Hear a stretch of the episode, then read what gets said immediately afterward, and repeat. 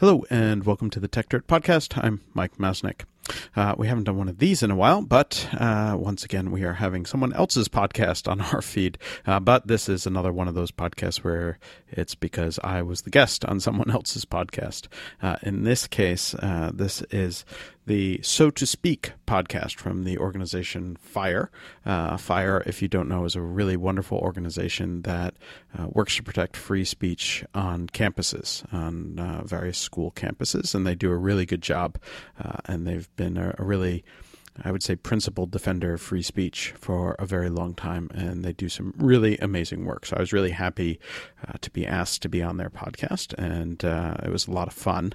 Uh, we recorded this a few weeks ago, uh, and uh, it's me being interviewed by someone from Fire, uh, Nico Perino, uh, and we just have a fairly wide ranging discussion about a variety of topics, uh, touching on free speech and the types of things that I write about on TechDirt concerning free speech. Uh, and we put it all together, and it is this podcast, and they put it out on their own feed. So if you happen to already listen to the So to Speak podcast that they put out. Uh, you probably don't need to listen to this again unless you want to hear it all over again. Uh, but uh, if you don't, uh, then uh, now you get to hear me on the So to Speak podcast. Thanks. The world is increasingly technological, so we better get methodical. Bringing precision to critical digital journalism vision modern monocle. Stopping the copyright bullies from pulling the wool on us, facing and taking on all the blatant patent trolls. Document the ways that they aim to take control, scrutinizing through their lies and make them fold. If we don't stand up to them, someone will get hurt. To grab a shovel and dig up the tech dirt. If we don't stand up to them, someone will get hurt. To grab a shovel and dig up the tech dirt. Mike Masnick, thanks for coming on the show today. Yeah, thanks for having me. I'm excited. So you founded TechDirt in 1997, is that right? Um, yes, uh, it, it, depends on your definition of founded, but but sure. Uh, I, I, started something that became TechDirt in 1997. And since then, I've seen you've written like 50,000 blog posts. Many of those are about free speech. Was free speech always a topic of conversation or a topic you wanted to cover on TechDirt? Uh, I don't know if it was always a topic. I mean, I think it was always important to me. Uh, free speech has been something that I, have been interested in for a very, very long time. Um, going back to, uh, and I was reminded of this recently in uh, high school, and I, I, can't remember exactly which grade in high school I was. Uh, I was part of a group of, of folks who uh, produced an underground newspaper, which you know, I, I chuckle now in retrospect. It sounds so cheesy that we, we thought that was cool at the time. But uh, um, but my job in the very first issue of the Underground newspaper was to actually uh, explain to anyone reading it why us producing and distributing an underground newspaper at the high school was legal.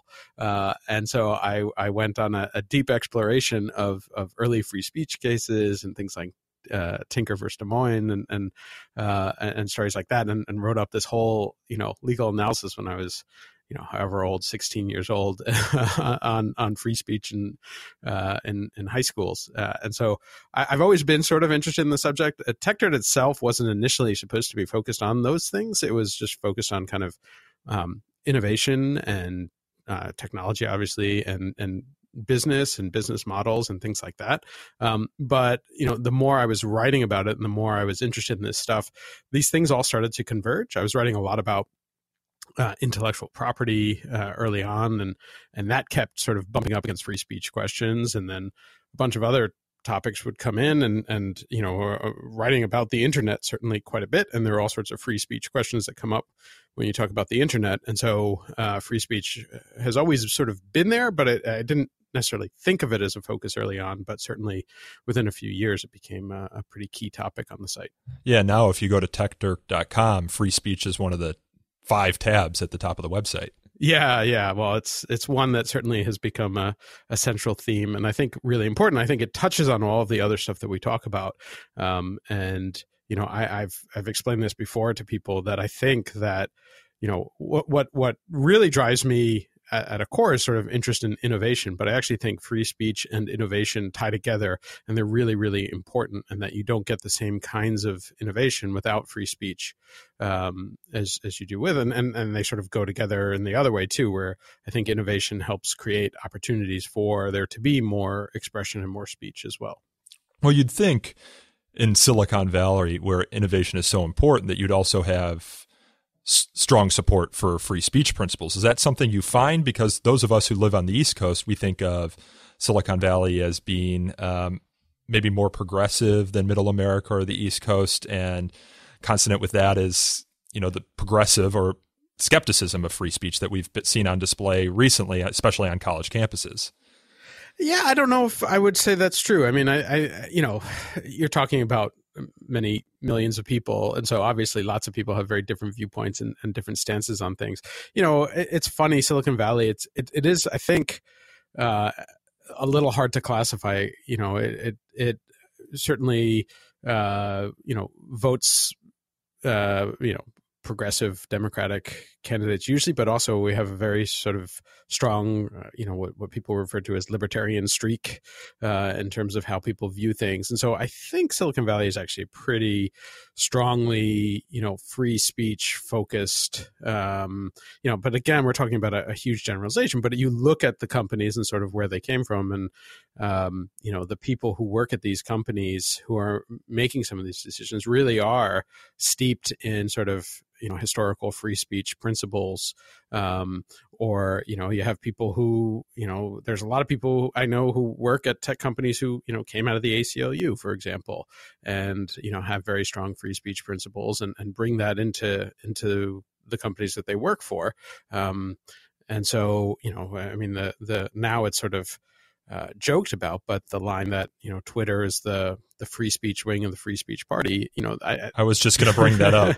you know that that's a, a, very real feeling out here, and I think a lot of people do believe very strongly in in free speech from you know just as as a as a concept. Yeah, well, I think one of the things that they see is uh, the issues that Twitter and Facebook and YouTube have had with content moderation and choosing what is allowed and what is not allowed on the platform.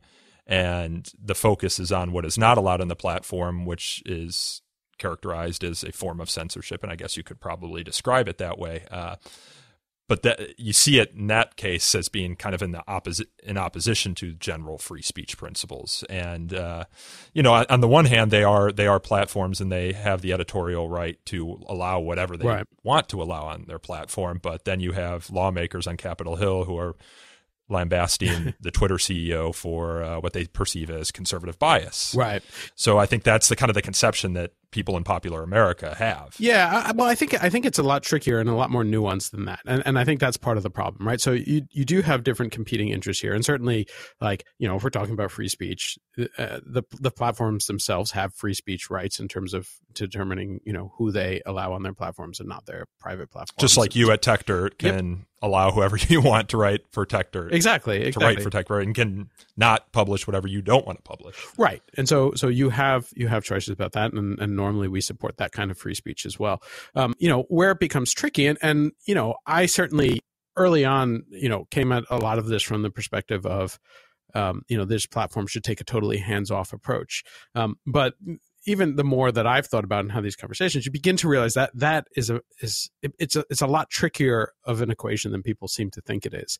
Um, if you haven't managed uh, uh, any sort of community, frankly, um, you, you, know, you begin to realize like if you have a, a, totally open site and a totally open community, what happens? It very very quickly gets filled up with spam uh, and and all sorts of other junk, right? And so, like you know, one of the first things you know on TechDirt itself, like we have you know we have a commenting system. And you know early on my my stance was well we should never delete any comment no matter what. And then of course you start getting all this comment spam. You're like oh wait okay. Uh that that's not really good. That's not good for the community. It's not what anyone wants to see. So we can probably delete that and then you're like okay well now I actually do feel that content moderation is okay. So well, oh, now I suddenly have to draw lines in terms of, well, what is okay and what is not okay, uh, and and then you suddenly open up a huge host of, of very difficult questions. And so it's it you know it's it is a really really tricky issue, um, and it's you know what's interesting and what I think is is missed by a lot of people who don't you know don't interact with the people at these companies who are trying to make all these calls is it, it is kind of amazing how many of them come from this sort of very strong pro free speech uh, background. And in fact, I, I uh, I'm not going to name who, but someone at one of these companies recently commented to me uh, something to the effect of, you know, what a lot of people don't realize is they're criticizing all these companies and their their content moderation decisions is how many of the you know the lawyers and policy people at these companies who are making these decisions were people who you know otherwise speaking, probably would have gone to work for the ACLU or EFF or some other organization that is strongly pro free speech. Uh, and they are at these companies really trying to come up with policies and plans that are protective of free expression as much as possible with the recognition that you know no matter what you do there are trade-offs. You know do you allow all sorts of spam uh, or not? You know and then once you've said that do you allow people to be harassed and threatened, uh, well, then you have to start dealing with that. And so there are all of these things, and and and so many of the cases are a lot more gray than than black and white. And it's easy to sort of pick out one or two cases and say, well, I would have decided differently. Um, but it's it's hard. It's much harder in practice. And and just as an example of that, we we we did this. Um, uh, event um, that we ran in in Washington D.C. last year, uh, at a conference on content moderation, and and the event was we presented. We, we basically turned the entire audience into content moderators. Uh, and we presented. We sort of had a, a fictional social uh, network and a whole bunch of examples of flagged content uh, and uh, made up terms of service in terms of like this content was flagged and someone said it, it violates this particular rule um, and it was you know lightly fictionalized and some of the the examples were based uh, loosely on, on, real life examples and we asked the audience what would you do about this content if you were a content moderator? And, and we gave people four choices. So one was just do nothing leave it up. Uh, one was take it down. Uh, one was put some sort of flag on it. So basically like you know a warning sign you know this might be adult material or whatever you know some sort of uh, flag that would would indicate to readers they could still see it, but there's some sort of warning sign associated with it. And then the last one was uh, escalate, which is basically, you know, this is above my pay level. this is too difficult to, to determine. Um, and we went through eight different examples. And, and what was amazing was out of an audience of uh, about 100 people took part in the in the the system. We just had them vote on their on their mobile phones. Um, was that with every single example, at least someone in the audience chose each of the different the four different options um, and so you know it, it really highlighted to me at least and hopefully to people in the audience like these are not easy decisions. There's no clear answer even in cases where some people think this is obviously of course you should leave this content up and of course you should always allow this or of course you should take this down. There are always some there's always someone who disagrees. Um, and it it sort of highlights how difficult that question is. And and again, you know, I am coming at this from from a uh, you know, I am a a you know true believer in in free speech, First Amendment principles, and supporting as much expression as possible. And I I believe strongly in these ideas of of you know uh, free speech and and and the market of ideas. And if someone is is spouting something stupid, the best way to deal with it is is more speech and, and things like that. Um, but I also recognize that there are real challenges to to managing content on a platform and and keeping that platform um, you know viable as a as a platform for people to use. And so it creates really really difficult choices. Uh, and so i'm i'm I, I, know the sort of public perception that's out there um, but um um you know I, I think it's important to sort of push back a little bit on the idea that these companies are out there censoring people. I think they're making very difficult decisions uh, often trying to think through all the options. I think they could do a lot better job of of with transparency about how they're making these, these decisions. I think they could do a lot better job of having a clear due process and appeals process for how this stuff works. I think they could do a much better job of um, clarifying what the rules are and, in, situations in which there may be problems. Um, but you know, I, I the, you know, contrary to the the the belief that's out there, these are not people who are going to work and saying, "Who can we censor today?" Uh, you know, I think it's very much the reverse of that. Well, I think they're going to work and trying to run a business. Uh, uh, you know, this isn't the town square. This isn't run by the government. I remember when MySpace first came out, and I was, you know, kind of taken aback. Maybe not taken aback because there was nothing to compare it to, but I was amazed by how much you could manipulate your profile on MySpace. like if you knew a little bit of HTML, you Right. can make the background black. You could put a strobe light in there if you want. You could have memes up and down, and it would take a minute to load the entire page. And for me, after a while, it, it just seemed to get annoying, and I didn't really want to use the platform anymore. Right. And now, you know, on the one hand, MySpace gave us a lot of freedom, but on the other hand, that amount of freedom kind of turned me off from this community, from this platform. And I just think about now, you know, what if free speech or what if Facebook allowed um, for First Amendment free speech protections on its platform, uh, and you could post pornography on the platform, or Mhm. you know, we we know what the Supreme Court says about crush videos, Right. For example, uh, I don't know that I would want to go to Facebook every day.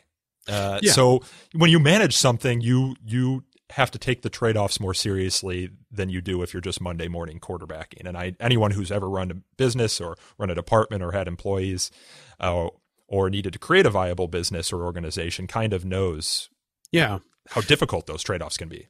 Yeah, yeah, and and I think it's a real challenge, and I think you know what, what we should encourage though is is the opportunity for anyone else to to create different communities, and they could be specialized communities. You know, if they are, you know, if we're talking about content that that is you know maybe some people really don't like or are unlikely to like or uh, things like that. You know, I'm not against there being a specialized community, um, you know, where people can can discuss those things. I mean, obviously within legal limits. Um, but you know that doesn't have to be on the platform that then shares that content with everybody else in the world, right? So there there are you know different aspects to this, you know, and, and part of it is this question of you know should everything be exposed equally to everyone, right? It's one thing to have the right to to speak and and being able to speak is important the right to you know anyone to be able to set up a soapbox uh, you know in, in the corner of the public square and, and speak out i think is great.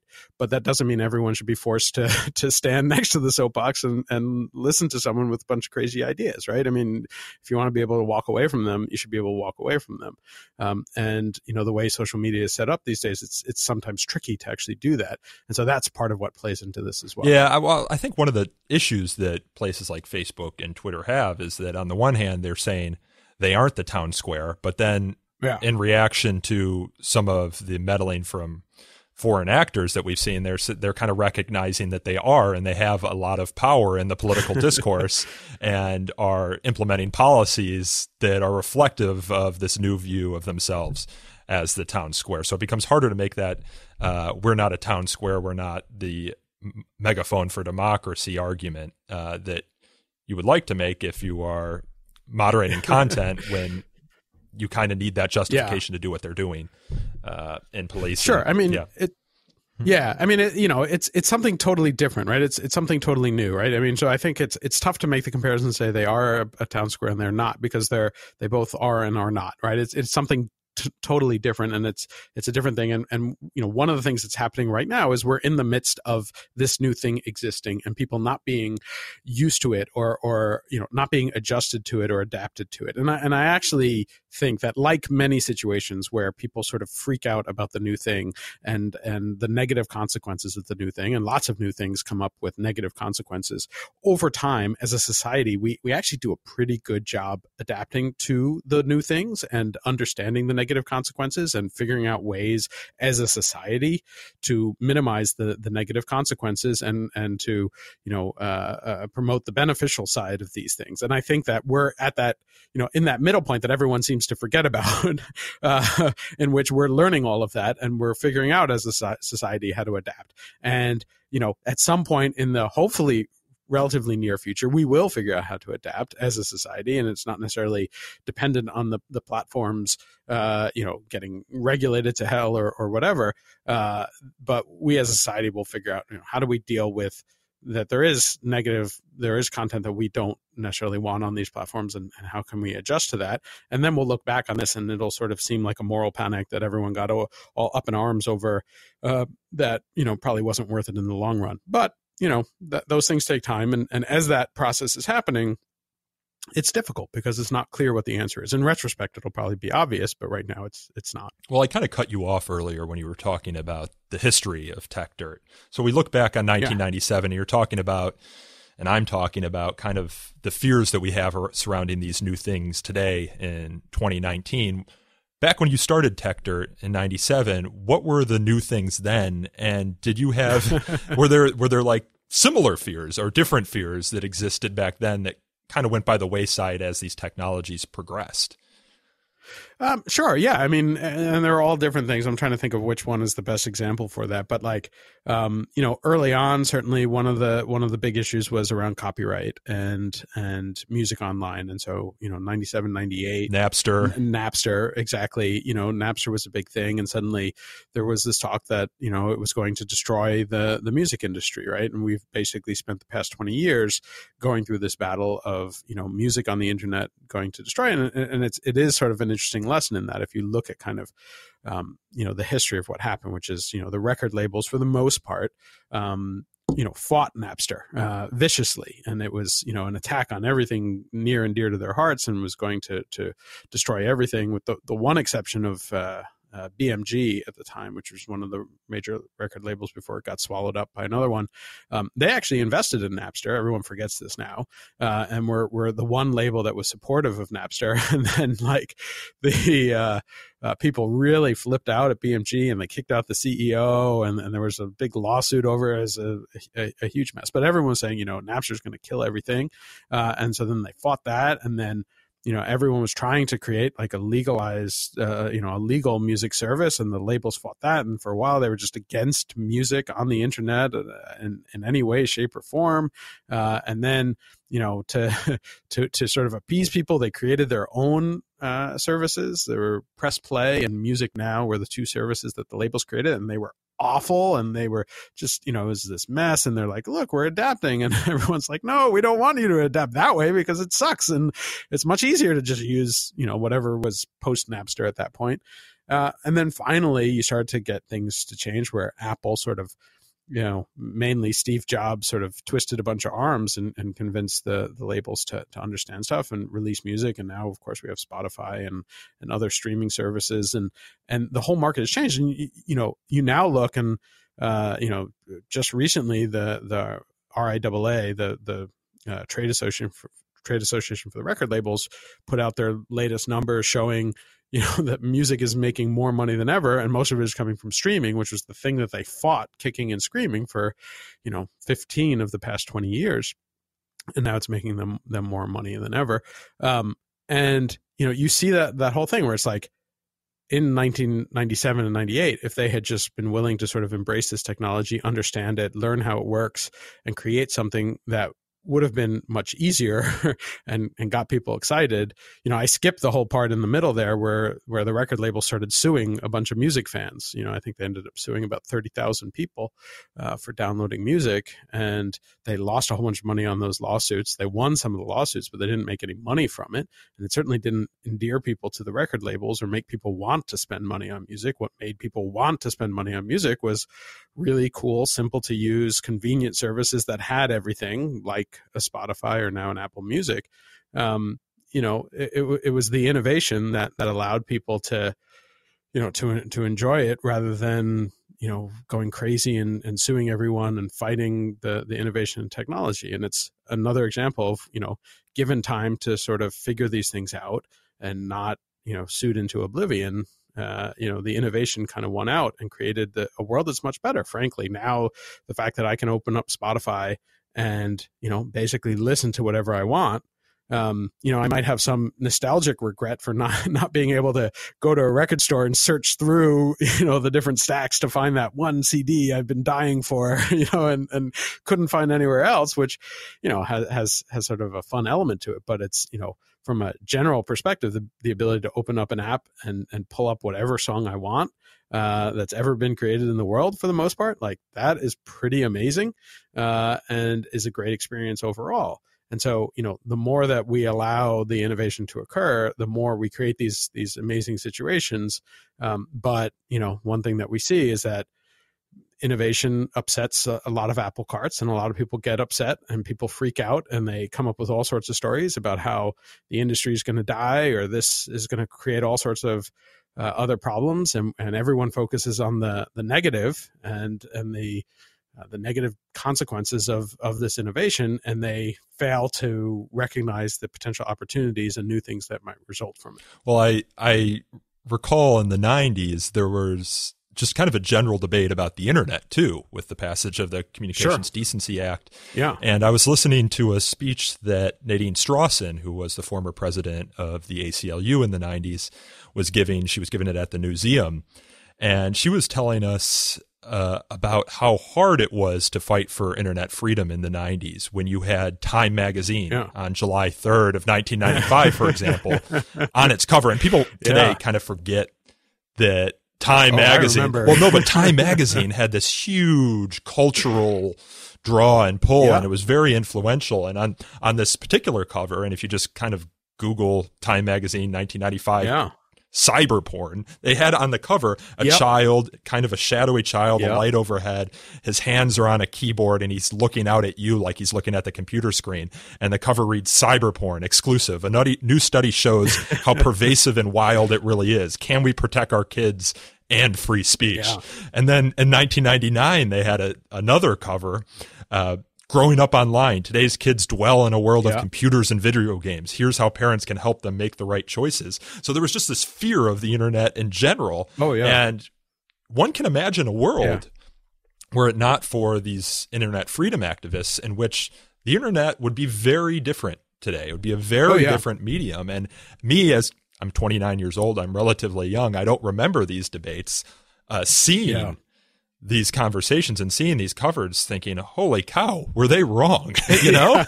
Was the scaremongering yeah, wrong that, i mean the the uh, the first one that you talked about the cyber porn one the, the new report uh, which is sometimes referred to as the Rimm report was uh, it, it, was completely bogus right? I mean what came out later was that the the report was a joke. I forget i forget there were all sorts of problems with the the, the methodology. It was not a peer reviewed report. It was just this this it, it was basically like this random, you know, uh, project by by someone who was I, I, forget the exact details, but basically the entire report was debunked, and yet it was a cover story in Time magazine that drove a lot of the debate that that helped bring about the original um, uh, Communications Decency Act, which you know the history there. If you don't know, it was like the the entire Communications Decency Act was basically just this pure censorship bill. I mean, it was basically saying that every internet service provider had to, you know, stop any porn from appearing on the internet, um, and that got thrown out as as being completely unconstitutional. There was there was a whole legal dispute over it,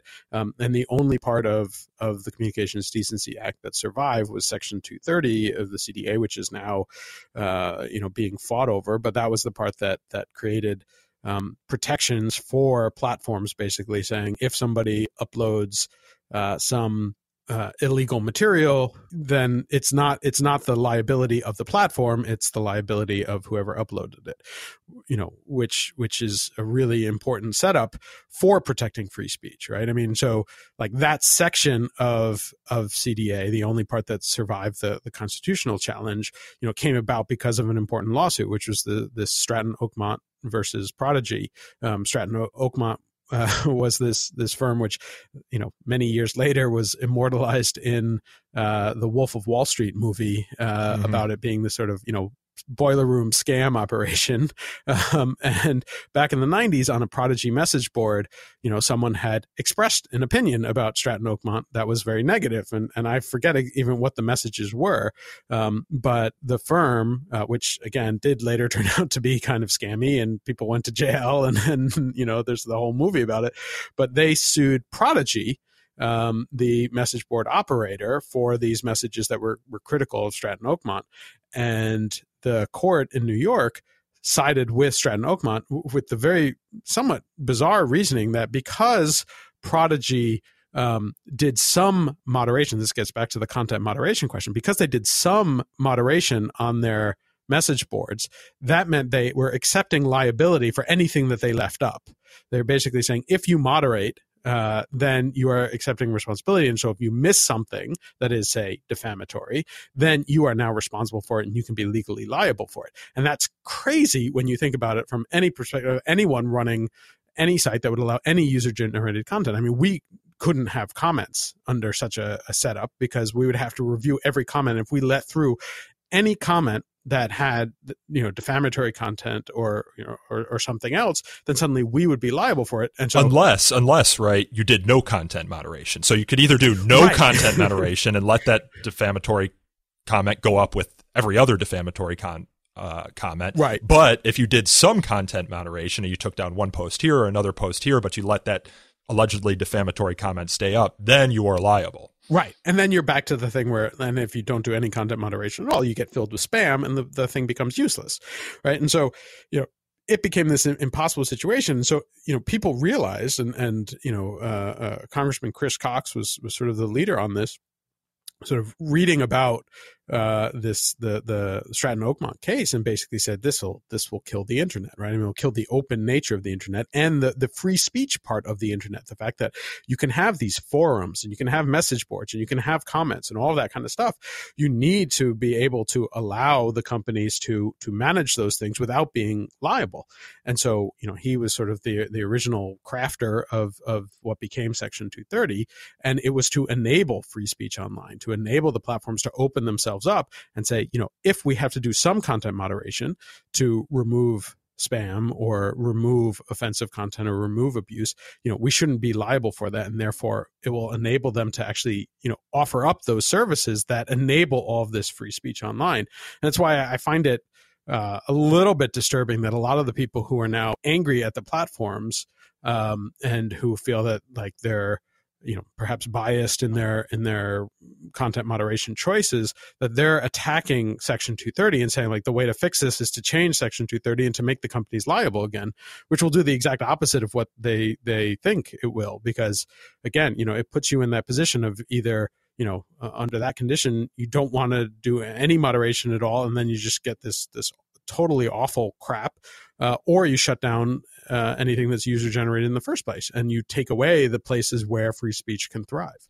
How how do these companies deal with content moderation? So they decide they're going to moderate content, but you're talking about Facebook, which has what millions, if not billions, yeah. of users at this point. Uh, presumably, there's a lot of spam that's going up. Uh, presumably, there's a lot of unsavory or uh, unsympathetic expression that's that's put up on Facebook? How do how do you deal with it? I realize there's been some reporting about it. A lot of it's done with yeah. AI, but you need AI is not going to detect satire, for example, or it's not right. going to be good at detecting satire. So, how are these tech companies dealing with that? Yeah, I mean, frankly, a lot of humans are not good at detecting satire either, which is part of the problem. Well, yeah, I mean, if you outsource it, if you outsource it abroad, uh, yep. where labor is often cheaper, yep, comedy does not cross borders well. uh, and satire as a particular brand of comedy does not yeah. pass, cross borders well so if you have someone for example in australia or india or pakistan moderating content in the united states yeah. especially comedic content you you can't be confident that they're going to be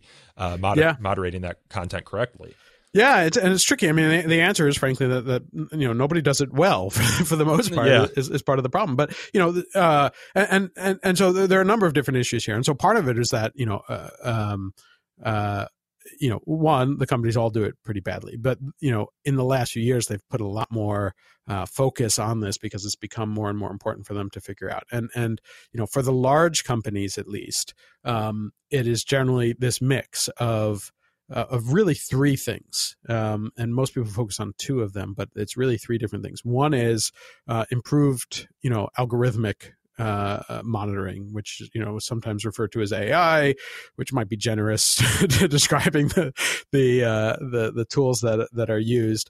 Um, uh, you know, the sort of trying to flag content. Often, you know, certain dirty words, you know, will will put some sort of flag to be reviewed. Um, the second is is exactly what you said. You know, a bunch of human beings, um, often overseas.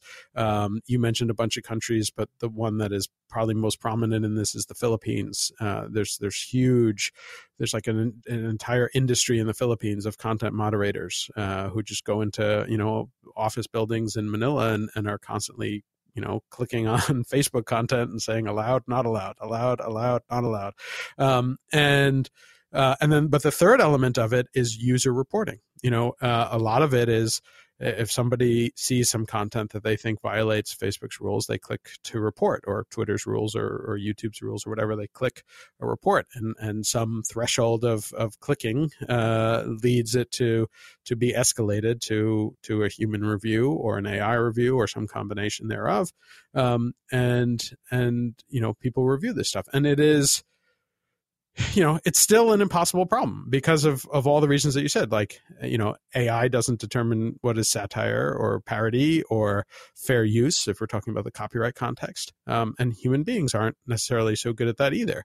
Um, and you know we've had problems with our content being removed a few times. We have um, you know uh, people are trying to take down our content with either DMCA takedowns. Usually these days, people are are sending takedown notices to like Google, and they're uh, we've had people who have been uh, my favorite one, and this happens more often than you, would uh, believe. Is is uh, uh, people who were criminally convicted, uh, often in Europe, uh, who then use uh, some of the laws in Europe to try and remove our articles from Google search so that people search on their name. The fact that they were convicted of a crime uh, no longer shows up in, in Google. And what's the vehicle for that? The right to be forgotten? Yeah, it's it, well, it, it, was originally there was a ruling for about this concept of the right to be forgotten, uh, and then it, was sort of um, uh, made more official in the GDPR, which is the General Data Protection Regulation in Europe, which uh, went into effect uh, last May, May of 2018.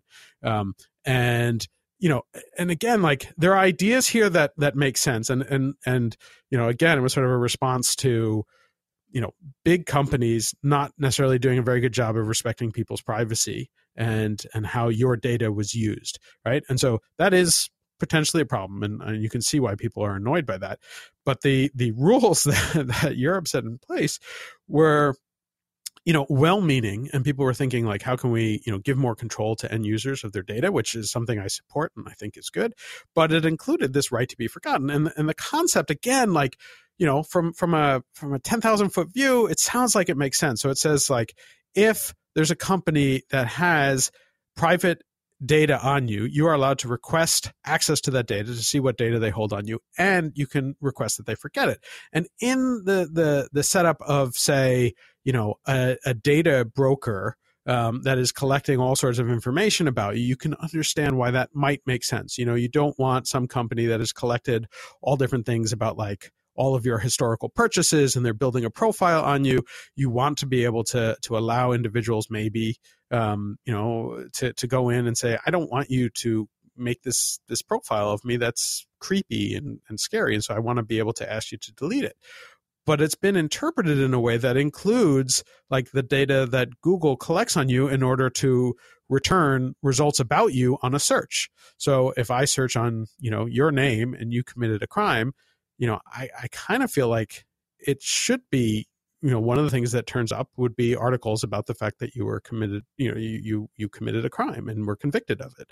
Um, that feels like supportive of free speech, but under the GDPR, it's sort of been determined that you know there there is like this sort of newsworthy relevance exception but is not very clear and not well enforced. And to avoid facing huge fines it appears that google is pretty quick to remove things. Um, you know we have one case where uh, uh, we had written about someone using this process to get an article from the new york times removed about the fact that he was convicted of a crime and then we wrote about so we wrote about that and then uh, that person appears to have sent a, a, a right to be forgotten request to Google to remove our article about that. And then we wrote another article that didn't even mention the guy's crime because we could say, okay, if you argue, uh, and I find this silly, but if you argue that, you know, the guy did his time, the, the fact that he committed a crime 12, 15 years ago, that should be forgotten. Like our article about the fact that he's using this GDPR process to delete an article about his crime. That's something new. That's something that's newsworthy. That should be allowed. But no, like Google took that out of the index also. And so we wrote another article about it. And that one went. And so we, we've gotten this process where like every few months, this guy sends another right to be forgotten request. Google removes our old stories about him. And then we feel like we need to write a new one talking about him abusing this process. And it's this weird sort of cat and mouse situation. But you know, you you have this. Well, that's the big threat to democracy, right? I mean, this idea that you need to use a specific example to talk about the excesses of this law, but you can't even use that example right. to talk about the excesses of that law. So you can never talk about the excesses of the law except in the abstract, which anyone who's ever written an article knows doesn't play well on the internet and doesn't resonate with people the same way that an example yeah. does or a real story does. Exactly, and and like you know, it, it, to be clear, like I, I am sympathetic to to to the story of you know someone maybe messed up right? You know you, you as as like a kid you committed a crime and you know you were convicted and you did your time and like and you don't want that following around following you around the rest of your life. Like i i, I understand that and i am sympathetic to that. Um, but the idea that you can just delete that history from the world feels a little bit like we're going too far, you know? Yeah, it feels like uh, dropping things down the memory hole. Yeah. I mean, most people who commit a crime, especially violent crimes, those things are newsworthy. Yeah. Uh, and most, and if it happens in a small community, it's going to be reported on in that small community. It might be reported on in the New York Times if it's uh, significant enough. And I don't know that I'd ever want a law that would prevent the reporting on, on yeah. these important newsworthy right events. right i mean uh, there's there's a you know freedom of press freedom of speech concept right there you know and and you know and, and i think there are other ways to approach it like if you have truly rehabilitated yourself and you serve your time and you've now become a productive member of society like that is a story too, right? I mean, tell that story, right? Tell about, you know, yeah, I, I yeah. you know, I messed up when, when I was, you know, 19, 20, 20 whatever. And I, I did my time and I learned my lesson and, and now I've, I've changed my ways and, and, and, you know, and, and that's a good story. And you can tell that story. And, and then the fact that you committed a crime 15 years ago, like, no big deal, right? I mean, you you sort of explain what that is, and people can understand that, but they also can can learn about how you changed and grew and became a better person. And to me, that's a lot more compelling story than like I want to delete the the knowledge of the fact that I did commit a crime and was convicted of it. Yeah, the idea that because you've served your time, you could go back into the New York Times' archives and delete any story written about you. Seems like eh, it doesn't pass the yeah, free society yes, test. I'm, I'm completely with you. It's it's a very uh, European notion. I mean, the you know the U.S. doesn't doesn't have that though. There have been you know some people have talked about you know adding that here, and there are currently debates about you know privacy regulations in the U.S. that sometimes are referred to as as a you know American GDPR, and and here in California we have. Uh, this uh, slightly crazy privacy law that has been passed, and and there uh, it was it was sort of written and passed in in like two weeks. you know, it was this sort of crazy situation um, mm-hmm. that has all these these you know problematic elements to it and there's an effort to create a you know a US based one that would would preempt the California one and and those have problems with them. And so you know it is possible that we'll we'll end up getting that kind of thing here though I, I don't think it would survive you know uh, First Amendment scrutiny in a court. But you know it, these these things have impact. And and again like you know I, I do want to be clear that that the people who are coming up with these laws are well meaning, right? And and they are addressing things that they see as problems. Um, and you know there is this this element that some people have that that the people passing these laws or making these decisions are you know just outright evil and you know uh, just trying to to to crack down on free speech in, in every way possible. I that is not an accurate statement. I think you know I think it's well. I, I mean, how many how many laws are ever passed with bad intentions? I imagine some, but most most yep. acts of censorship are done because they they're weighing things in the balance and they come out on the side that right. is not the free speech side. So when we look at yep. when we look at speech codes on college campuses and they write overbroad and invasive and restrictive internet usage policies, they're not doing so because uh, they want to be the censor. They're doing so because they're looking for some narrow way to prevent one thing that happened before, yeah. perhaps, from happening again. And uh, you know, so I, I never try and look at this as someone's acting from the worst intentions. But at the same time, I, I, you know, it's not even just deleting criminal history. Didn't I hear a story a couple years ago about a pianist who yes. put on a performance in Europe and yes. someone wrote a bad review of it and he petitioned to get it yes, taken down yeah. and he was successful? so now are we talking about bad reviews can be deleted from the internet because it might compromise your ability to earn money as a pianist? yeah, yeah. And I, I, I, wrote about that, but I'm forgetting who exactly it was. But I, I, I, do remember writing about that, that case where there was a, he was very angry about this negative review and, and used use the right to be forgotten to to to get it deleted. And you know, and and it just you just get more and more of those cases where you know, and, and this is something that that I, I I have to sort of you know tell people over and over again is like if you do provide a tool like that that that you know uh, is designed to be used to take down bad content, however you want to define bad. And I recognize it's a loaded term and everything like that. Like it will be used and and abused, you know, to take down content that people want. You know, we see this in in countries all over the world that are now passing, you know, like what they refer to as cybersecurity laws or you know hate speech laws that are almost always used to like stop critics of the government or you know people who are criticizing the police for for abuse. And then you know they're brought up on charges of hate speech you know hate speech against the police or hate speech against the government. And or you see this in France with criticism of Israel. Yeah yeah same same thing. Um and and there are a variety of situations like that where you know and again like you know you can see the legitimate thinking behind the law but what, what you don't get is enough people thinking through the actual impact of the law and the actual impact of how these things will be used over time um, and i think that that should be a big concern um, and you know uh, and and it's it's just not so speaking of taking down content, I, I kind of need to ask you about Barbra Streisand because if you go to your if you go to your oh, Wikipedia yeah. page, it says you were the one that came up with the phrase the Streisand effect. And so tell me a little bit about yeah. the background of that story. Yeah, so this is a great one, right? So, so the the the overall background was uh, that um, uh, there was this guy, and and uh, I should remember it, but I'm blanking on his name, um, who uh, decided that he was going to um, basically document coastal erosion on the west coast of the United States.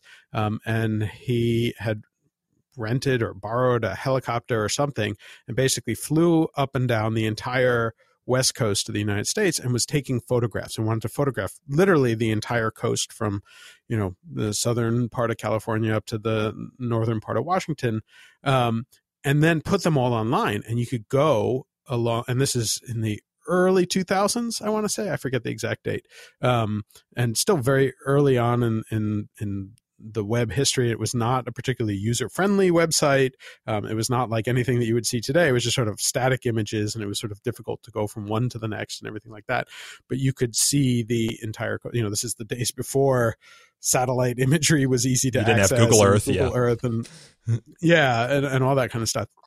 Um, and his idea was every few years he would go back and do it again, and you could see how the coast would change. All that's great, uh, but it turns out that Barbra Streisand has a you know coastal mansion somewhere in Southern California, uh, and somehow you know heard about this site, and either her or more likely her lawyers um, realized that one of the images included an aerial shot of Barbra Streisand's mansion on the coast, and decided that this was somehow illegal, and and sued the photographer. Um, I think the amount that, that she sued for was fifty million dollars um, for for posting this photograph, and you know, so the the amazing thing that came out because then you know the, there's a, a, lawsuit is filed that's public information, and so the Associated Press picked up on the story and wrote about Barbra Streisand suing this photographer, and uh, what came out during the lawsuit was before the lawsuit was filed and really before the Associated Press wrote about it, um, that particular image that shows Barbra Streisand's coastal mansion. Uh, I, think it, it, had definitely gotten single digit visits I think it was either seven or nine total visits. Uh, and it turned out two of them were from Barbra Streisand's lawyers. So that means, you know, somewhere between five and seven other people um, had seen the the image of her mansion. And probably weren't was, weren't going to the website to see her mansion in the first place, but just happened. To... And we're we're going and, and, probably didn't even realize it was her mansion. Uh-huh. You know, they were just looking along the coast and all this kind of stuff. Uh, and of course, like the day that the Associated Press story came out, that particular image was seen five hundred thousand times. You know, and this was again, this is the early two thousands. If it had happened today, it would have been you know many millions, uh, you know, of views. And suddenly, like this this image that she supposedly didn't want and was so important that that she didn't want anyone to see it that she had to sue for fifty million dollars over it got so much more attention. And so you know we wrote a post sort of just you know kind of making fun of that that result, the fact that all of this kind of stuff happened, and then sort of um, you know we referred back to it a few times. And then a few years later, there was a similar situation. We'd seen this a bunch that these kinds of things kept happening. Um, we had seen a similar situation uh, where you know somebody had demanded something be taken down and it got all this attention. And i jokingly said at the end of that post like oh you know we should have a name for when this happens when somebody tries to take down content that they don't want anyone to see. And all that does is lead you know millions more people to go and search it out and find it. Uh, and then i just said you know let's call that the streisand effect and linked back to that original story about about Bar- the lawsuit with Barbra Streisand. Uh, and somehow, and to this day, I still have no idea how that caught on. Uh, and and I don't know why, and I don't know how. Uh, you know, I had mentioned it a few times on on Techdirt, and we we were and uh, still are. You know, not a huge site. you know, we we have a, a, decent following, but it's I wouldn't say we're we're particularly large. And actually, at the time we wrote that, we were even much smaller than we are today. Um, and you know you know i probably mentioned it a few more times a couple other people mentioned it and then a few years later suddenly it got mentioned in i think forbes magazine uh, and that picked it up and then um, uh, NPR's Morning Edition did a story about it uh, and and had me on the radio, and then suddenly it was everywhere, and the Streisand effect just became this this thing that now is sort of uh, well known in popular culture, which uh, I'm I still don't fully understand how, but you know, it's it's I think it's a it's a really useful concept to understand when you're talking about free speech and trying to suppress speech.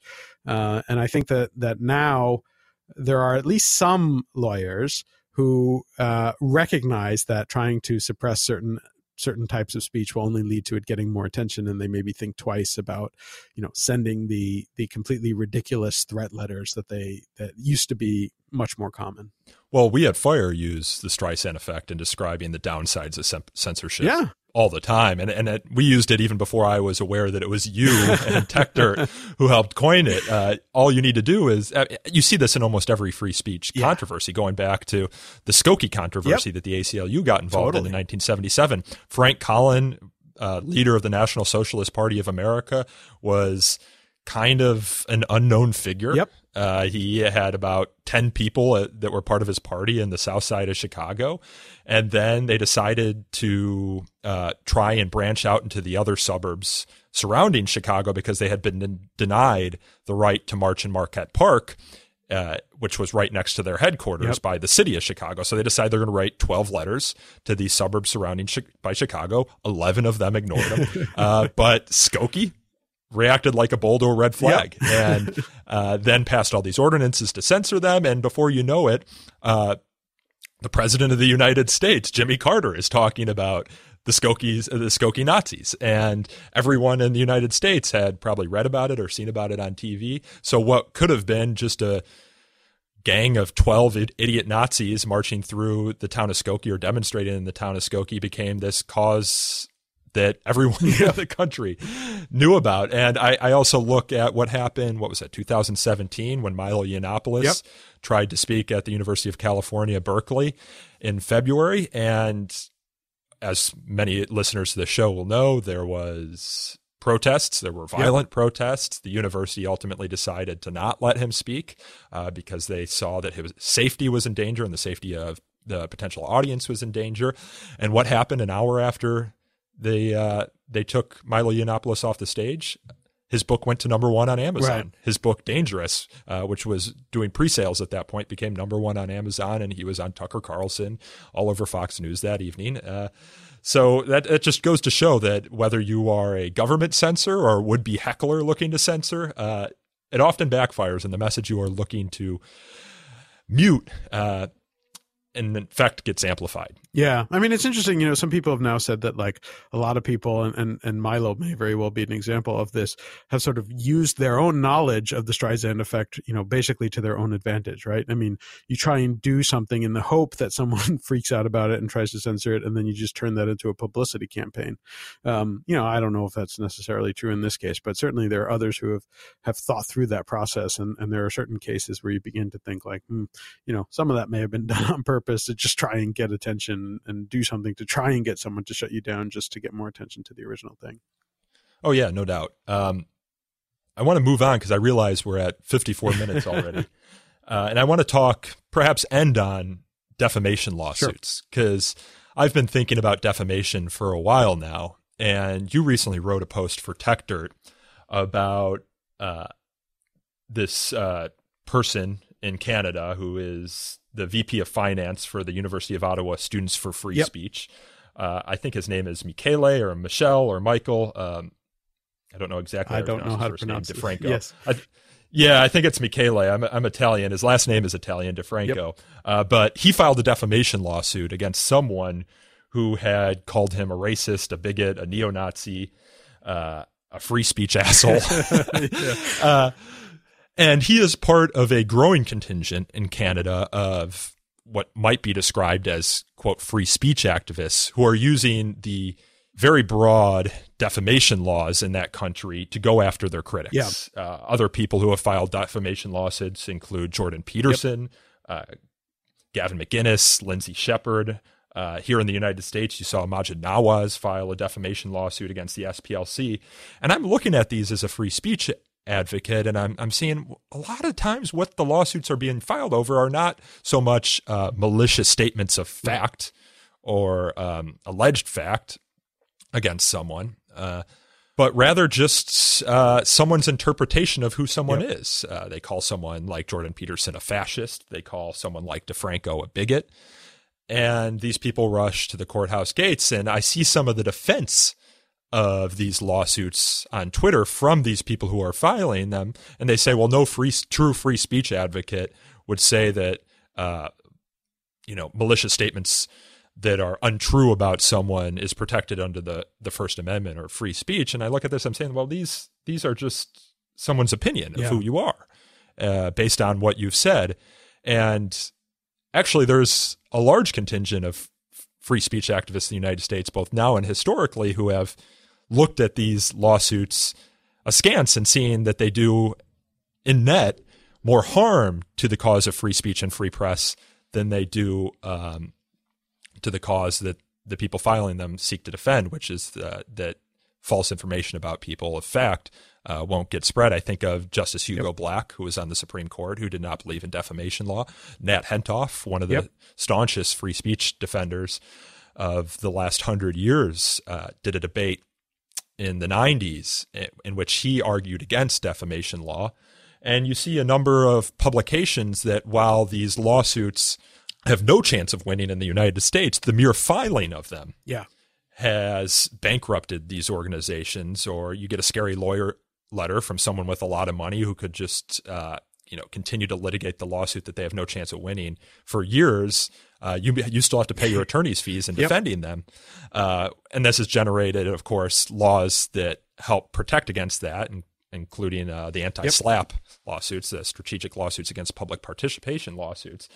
And so this is kind of a long way of me saying that Mr. DeFranco in Canada isn't really on the side of free speech uh, as some free speech activists might be concerned. So I wanted to get your your general take on on those issues and where you think they stand on the free speech. Yeah, yeah, no, I think your description is is is very accurate, uh, and, and, it, you know, it, it's either ironic and funny or sad and, and depressing, and may, maybe both of those things.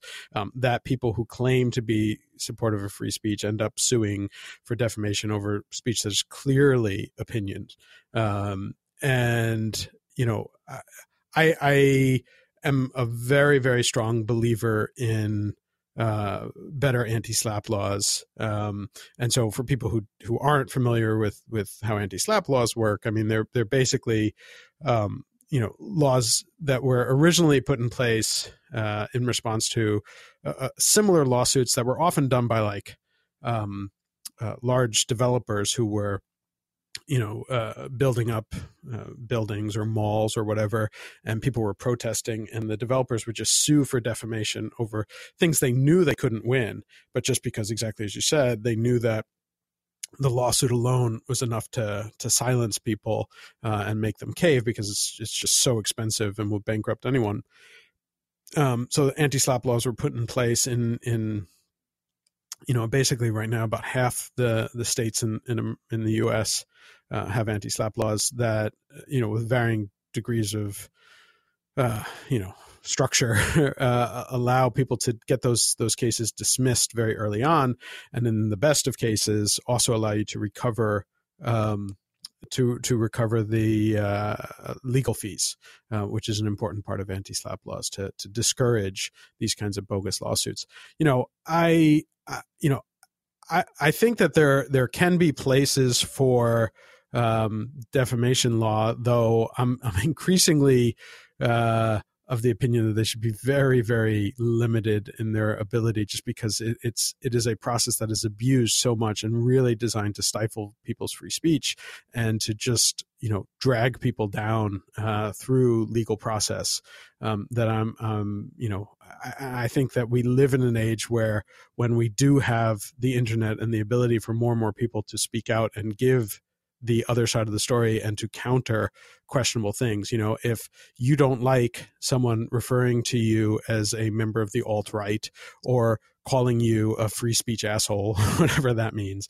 Uh, well, the crazy thing I should note in in the in the DeFranco case that you mentioned, he he didn't even call him directly a free speech asshole. He had put out a tweet that said, you know, uh, just referring generally to free speech assholes, plural, and linking to a story that included oh, uh, DeFranco in it. So, I mean, it's even more ridiculous than, than uh, you know, directly calling him a free speech asshole. But like some, someone calling you an asshole uh, that is, you know, that is classic free speech. That is someone's opinion, right? You know, uh, you're not going to go to court and define, you know, in concrete, factual terms, you know, who is an asshole and who is not, uh, and and how do you define that? And you know, one of the the, the classic elements of of what you know is is not allowed uh, in a defamation lawsuit is something that cannot be tr- proven true or false. How do you prove that someone is or is not an asshole? I mean, you know, you can have some people, you know, on the stand, and I'm sure, you know, that guy's parents and grandparents would get on the stand and say, no, you know, my my my child or grandchild is not an asshole. But then you have anyone else get on the stand and say, no, he's totally an asshole. He got off in traffic one time. You know, you could, uh, uh, it's it's such a ridiculous concept of of even having to go to court to fight these things you know, if you're in that situation where someone is saying stuff that you disagree with and that is rude or obnoxious about you, like respond. Like you have the ability to say like no you know you're misinterpreting these things. You know if i'm you know hanging out with these people that you don't like well you explain why why it is that that you know you're, you're associating with those people and you give your reasons. And then everyone has the right to their own opinions on whether or not they agree with you or believe you or if they think you're an asshole or they don't think you're an asshole. Like that's that's the nature of of open discourse. And and the fact that a lot of those people, I mean, in, in DeFranco's case, the fact that he is, you know, VP of this Students for Free Speech organization is, eh, to me, incredibly hypocritical. It's, you know, it's a situation where, you know, if you really believe in free speech, that has to include people saying negative stuff about you right? And, you know and it happens and it's not fun and and i don't like it when people you know attack me and my character and and say things about me that i don't think is accurate or is based on you know mis- misleading take on things. But like you know, that's going to happen. Not everybody's going to like me. And in fact, a lot of people dislike me. I take strong opinions on a lot of different things, and I recognize that that's going to get people upset. Uh, you know, I don't want people upset, and I try and explain myself as carefully as possible. And if somebody's really upset, you know, if I think it's, it's reasonable to do so, I'll try and explain my position better. But that's, you know, that's a case where, you know, more speech tends to be the answer to, to speech that we don't like. Uh, and, and I'm not going to convince everyone, and some people are still going to be mad. But the fact that you then, you know, are using your the fact that you're upset about this stuff to go to court, uh, which is just an incredibly hellish process. And and you know I, I'm I, I, can't comment more than just making this point on this, but like you know, I am still in the midst of a, a, of being sued for defamation myself, and and have been dealing with a with a lawsuit for over two years at this point, and it is just an incredible you know resource intensive um, both in terms of money and time and well you know and also just energy and and and mental process of having to deal with you know being sued and having to go to court. And it's it's uh, it, it, it does so much damage um, just to people for expressing their opinions on things. And it's it's really really intense. And, and the fact that people are using this and and often people who who call themselves free speech supporters are supporting these viewpoints and saying, you know, this is a good thing. This is, you know, we're we're we're creating consequences for your speech. That's not what that's not what people mean. That's not what real free speech supporters mean when they say speech has consequences.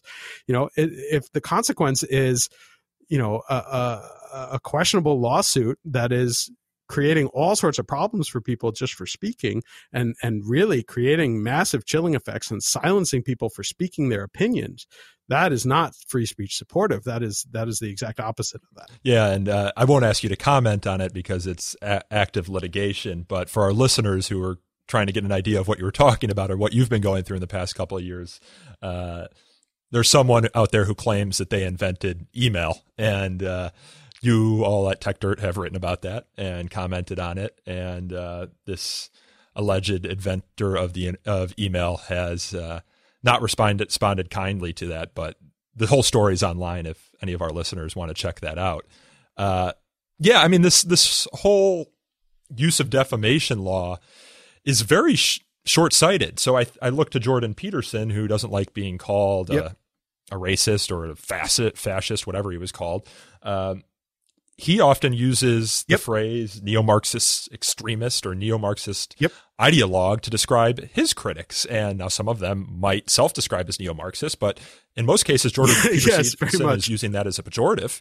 Uh, and, and someone who doesn't self-identify as a neo-Marxist ideologue uh, might take offense at that, say it's not true, and use the same defamation law laws that Jordan Peterson is using to file a lawsuit against him and embroil him in le- legal battles uh, for nothing more than what is in effect editorializing on someone's views. You might not like them, uh, but you know, so what? That's what you get in living it in democracy. So I'm very skeptical yeah. of the use of defamation law as a vehicle to uh, shut up your critics and quote get the truth out. Uh, but there is there are some uh, sure cases that are more complicated. And I don't have a strong opinion on this, but there's that that uh, kid who was involved in the Covington dispute, the guy in the red MAGA hat who was uh, in front of the Native American man uh, and was seen to be smirking at him, at, or at least so it seemed, in a 20 second clip that went viral over one weekend. And uh, that kid's life uh, has changed as a result of some newspapers reporting uh, only that 20 second clip, and it later became apparent that there was more to the story than what was in that 20 second clip. But the Washington Post reported on that 20 second clip, and, the, and this kid filed a defamation lawsuit for millions of dollars against the Washington Post. And, you know, on the one hand, I feel bad for the kid because his life has changed and he was alleged to have done something uh, that it, it's, it's pretty clear he didn't do. Uh, he, he underwent trial by internet, which is never a fun thing. Uh, but at the same time, it was a newsworthy story. It was something that people were talking about on the internet, and the Washington Post was reporting on this newsworthy story. Now, you might say uh, good journalism should have demanded that they find the full video clip of what happened over the course of an hour there on the steps of, uh, of the Lincoln Memorial. Uh, but we live in a 24 hour news cycle, and people are going to the Washington Post to find yeah. information 10 seconds, if not 10 minutes after uh, something happens. So you, you, as an editor, have to weigh those things. It's well, do we talk about what the internet's talking about and uh, assume that the internet is right, or, or do we wait 24 hours until we can find that longer video and get more context to the story. I mean, there are serious consequences there for both the Washington Post and how we depend on it as a news reporting outlet, but also for the person that's being reported on, uh, the student who looks to have done a very stupid thing uh, in a short 20 second clip, but when you expand it out over the course of an hour, it, yeah. it's it's less so. Yeah, I mean, so, there, there are there are tough situations. I, tough. I, think that, that the the lawsuit that he's filed against the Washington Post has no chance, and, and is is going to to, to to, to be dismissed. But like, you know, oh, I don't either. And yeah, it, it becomes this this sort of tricky situation. And you look at the specifics of that particular lawsuit, even if you think that the the the description that originally went around uh, about about that young man and and uh, and everything was inaccurate, which is is is probably mostly true. Though you know, there's one of these things where a, a lot of it is in the uh, uh well in that moment he could exactly, have been mocking yeah. the man i mean no one knows exactly. what was in his head and that's i that's an interpretation and do we really want to prevent news right. outlets from exercising their exactly. editorial judgment in interpreting that moment. I mean, does every interpretation of the news have to happen over the full context of time? I'm not so sure it does. Right. And, I mean, that's that's an impossible requirement. First of all, you know, it's like the idea that everyone could could figure out everything and and, and understand it all is is is an impossible requirement. And the other thing is that you know you look at exactly what happened in this case, and and you could say certainly like um, the initial. Uh, you know uh, descriptions and, and, attacks on on his character, whether whether valid or not, um, you know, completely did change his life. He was a you know effectively an unknown person, and then became you know a, a, very known person in a very short short amount of time. And and a lot of that coverage was was critical and negative, and that could influence someone. But everything that happened after it sort of shows why defamation law is not necessarily the best tool for this, right? You know, you had that full video come out and you had, you know, like 16 different viewpoints because these days everyone is filming everything. And so all of those different viewpoints came out and there were all these discussions and a whole bunch of people who initially said one thing said, wait a second, you know, within about 24 hours, people were saying, oh, I may have been too hasty on this. And there was a big, wide discussion and it opened up, you know, more discussion and more conversation and more people thinking about these things. And, you know, maybe people were too quick to judge And that's actually a really good lesson, the lesson that we should encourage people to recognize. Like sometimes you are too quick to judge. Everyone does that sometimes. And so, like, but we got that that discussion and introspection, and anyone looking at it, you know, now recognizes you know they may still have an opinion they may still think that that the kid was being a jerk and and and that's that's a a valid opinion to have or people could say that everyone else misrepresented the situation the kid is vindicated and that's a valid opinion to have you know but like you know the internet sort of took care of the situation right? The the supposed harm on him you know was minimized within within a few days in terms of the ability of other people to present the other side and for him to speak out and pr- present his opinions and for everyone else to opine on it that opened up this this interesting discussion. And you can say that that his reputation was harmed but that depends on you know for a lot of people it wasn't. A lot of people this kid is now considered you know like a uh, you know something of a hero for for standing up for for his rights. And so you know that's that's the the kind of thing that I think we should encourage the fact that you know different people can express their side of uh, uh, uh, you know their side of view and it's it's one of the things that the internet has has made especially powerful. Historically if a major newspaper like the Washington Post presented one side of the story and you were a high school kid that nobody knew of your side of the story would never have gotten out historically. But now because you have all these other sources and you have the ability for the kid to go direct and express his opinion or to go to other media outlets or to you know use social media or whatever you know his side of the story got out very quickly and then everyone can kind of weigh the different things and come to their own opinion. And that's you know that's what's powerful and good about about the internet.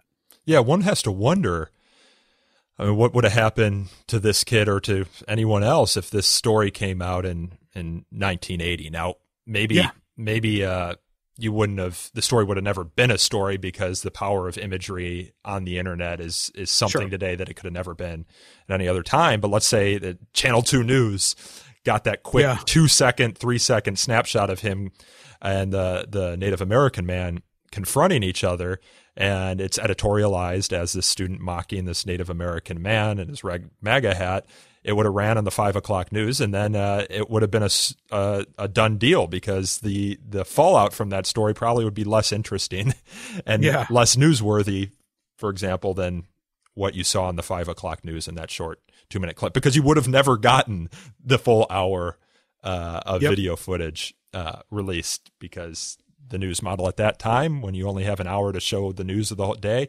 uh, wouldn't have supported something like that. And this just kind of goes back to what we were talking about at the beginning of the conversation about we're still trying to figure out how to use the internet. Yep. We're still trying to figure out how to moderate content. We're still trying to weigh uh, the values of free speech versus other values such as privacy or creating a community within a private space.